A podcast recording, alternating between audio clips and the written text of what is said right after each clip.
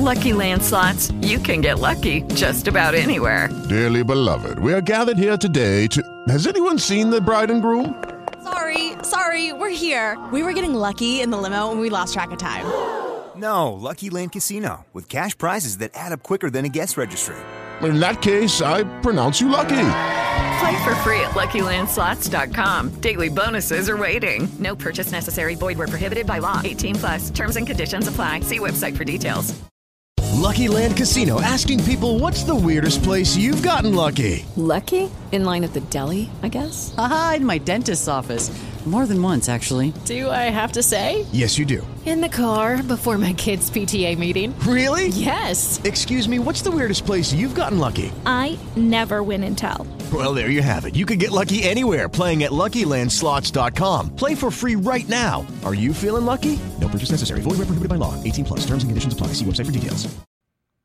Hour of the Wolf Review, air date January 16th, 2023. Avatar, The Way of Water.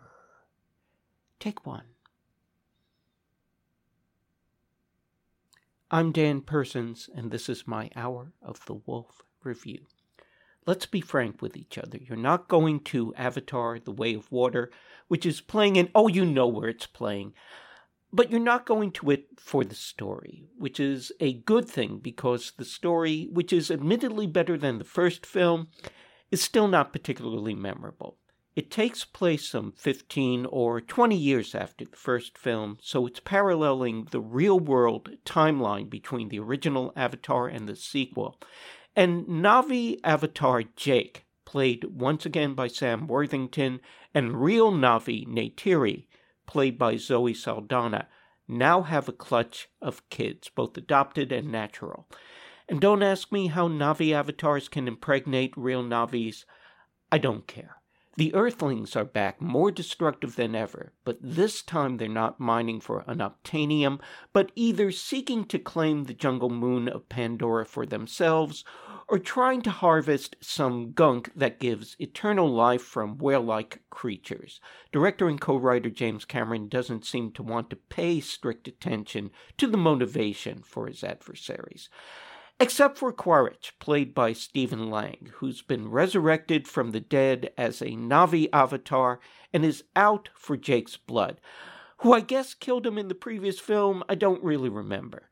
And apparently, the Earth government doesn't mind shelling out billions of whatever currency for one man's vengeance quest. It's kind of unfortunate because Lang's performance, even in motion capture incarnation, is one of the film's strong points. And Cameron, despite himself, because I can see he's trying to avoid it, keeps lapsing into reducing the character to a mustache twirling villain. But like I said, Avatar, The Way of Water, is not about the story, it's about the experience, about seeing what technical marvels Cameron has unleashed to realize the world of Pandora.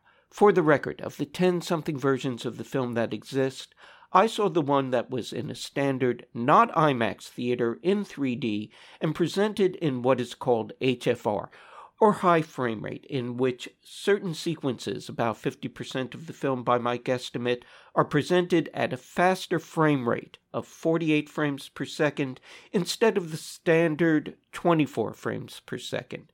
The process has improved significantly since its disastrous debut in Peter Jackson's Hobbit trilogy. It feels less artificial. Deploying it only in sequences where you want that hyperreal impact helps. There are still points where it feels too much like a video game cutscene, but once the family hides out with a seaside Navi tribe, the underwater sequences are by and large quite stunning. You watch it being impressed by the hyperreality, then are further impressed with the realization that 95% of what you're watching doesn't exist in the real world.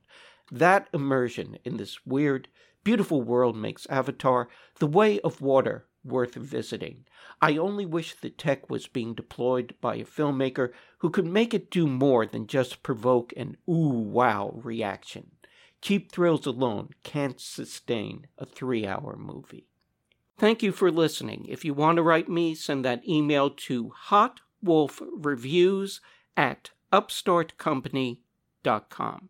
And remember, if you love science fiction, fantasy, enchantment, and the imagination, listen to Jim Freund's Hour of the Wolf, most every Monday at 9 p.m. ET on WBAI 99.5 FM in New York and streaming on WBAI.org or through TuneIn.